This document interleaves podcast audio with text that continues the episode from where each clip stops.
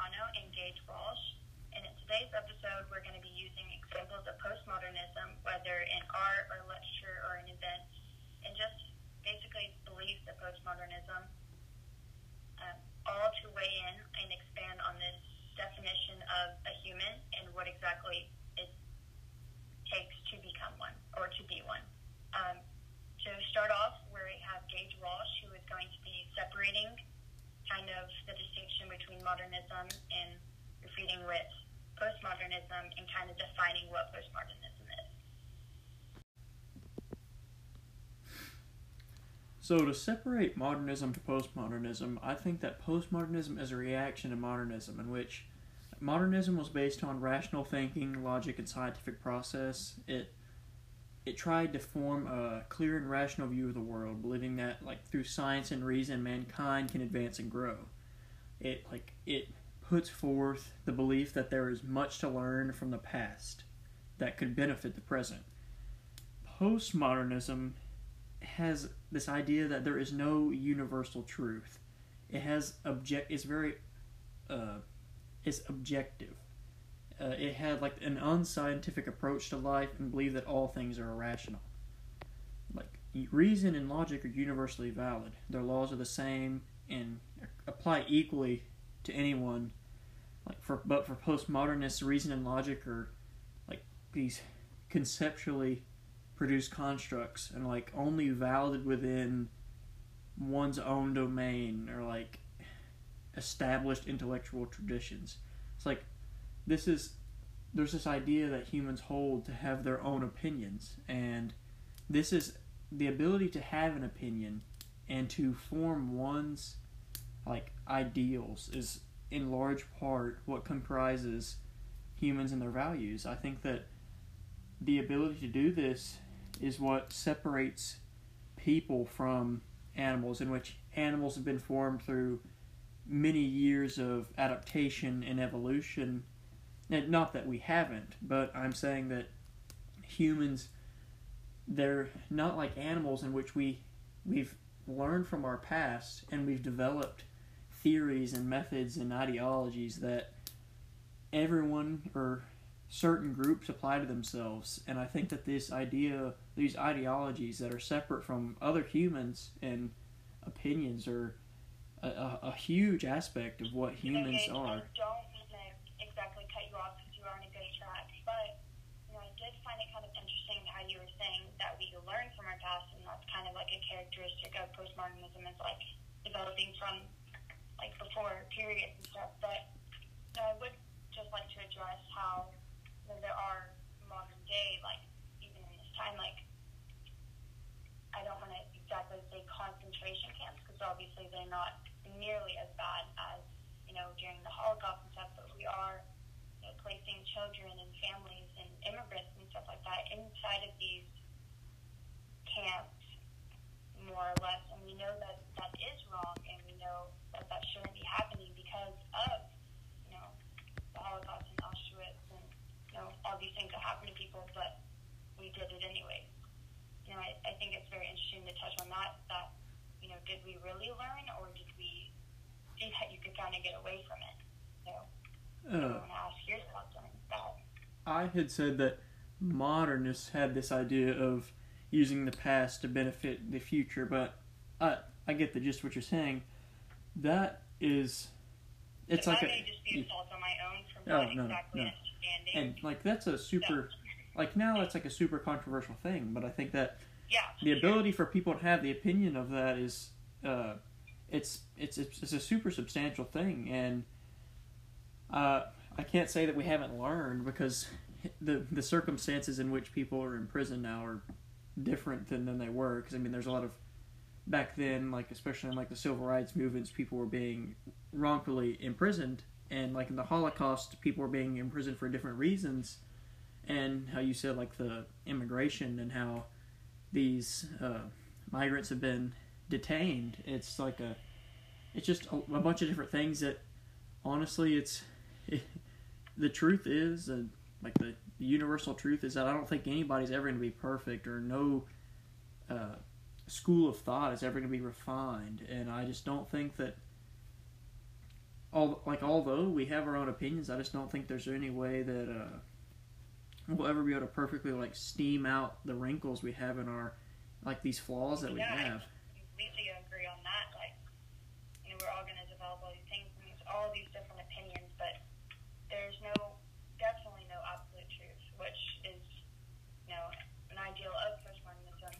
And I think it's very wrong for anyone to think that uh, their idea is 100% true and kind of never concede on their argument and just kind of be like, this is right and this is right and this is right. Because I think that is one of the main problems in the world today. Is just that people rarely ever see from other people's views, and they're very, very driven and hard-headed about what they believe. hmm And I I think that is just Yeah. I wanna, I wanna, I wanna add with what Olivia said.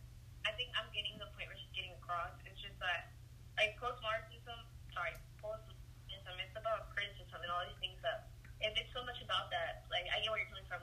How have we not learned so many like big events? It's not like little events that we pass, like civil rights movement. Like we have so many movies like, that show us like pretty close events, uh, books about what Hitler did to all these people, and now we're doing it again. And maybe not for the same reasons, not as bad, like Olivia said, but it's still there. And I guess being a postmodernism, it's more, even the art, if we bring the art in around this time of, of this episode, we can probably see how deep the art is in both sides, modernism and postmodernism.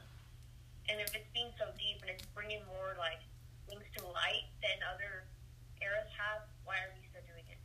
I, I would argue that postmodernist art is uh, it may be significant, but like very few original works of artists are found during postmodernism, and many modernist works were copied because like modernist artists, postmodernist artists, sorry, get their inspiration and basis from these these modernists, and this is kind of an extension of the idea that postmodernists see that there's no connection between the past and the present, and that these past events are irrelevant to the present, and uh, that's just another thing that's very opinionated in uh, an aspect of humanity. And you were saying about uh, a super controversial topic again, comparing uh, these contra- concentration camps to the detained migrants uh, we have now in the United States, and it's just a.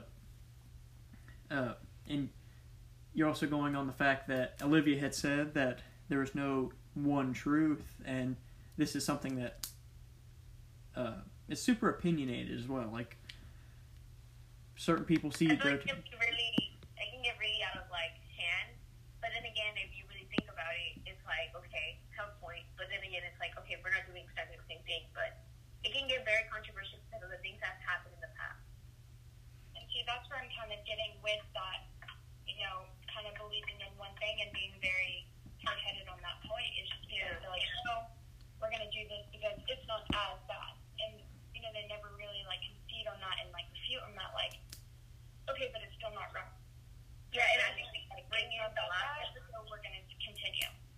I think we can bring the last episode, the same thing that we talked about how a lot of humans act on that impulse, not really think about it like we did on the last episode.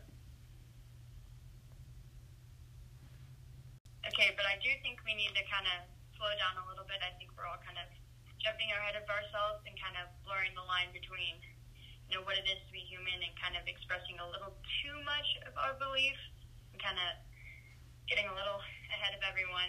So I think we need to kind of draw back and exactly say what it is that the examples we were talking about and the things that we were saying exactly do to make us human.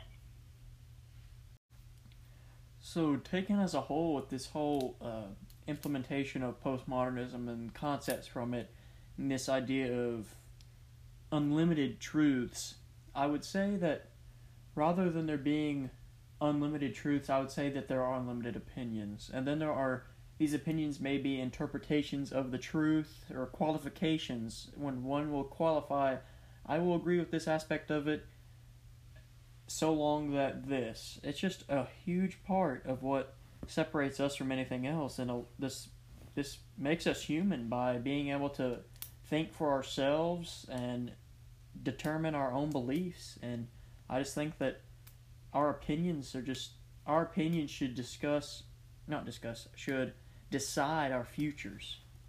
I actually I highly agree with you, Gage. But I would also add that what makes us human is being able to create, because we've created so many things that, like you said, it makes a difference in between animals and us. And I think also the destruction that we created, like we talked about the first episode, pollution and stuff like that. And that's mainly where I stand that we have our being able to be our own selves, uncreated and destroying. How about you, Olivia? No, I do agree definitely with both of you that idea of being human in the postmodernism respect is you know, this ability to create ideas. And I think a lot of it is being able to also realize that you're wrong.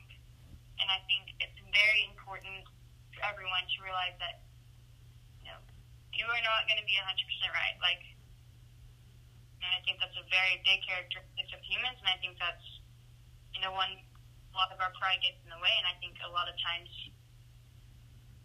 I think really what makes us human is that ideal. we are so right that we don't really need to listen, and we don't really need to fall on things of others. And basically, all I kind of have to say about that. So, as a whole, to gather what we have gained throughout this podcast series is what it means to be human, whether it be through the concept of exis- existence by Sophie's World, the fate and free will aspect of Slaughterhouse Five, and the universal truth slash opinions capability in this postmodernism debate is important to think that there are many things that can determine whether or not something is human or what makes us human. And only by listening to these things are we deciding are we being good humans or are we exercising what it means to be human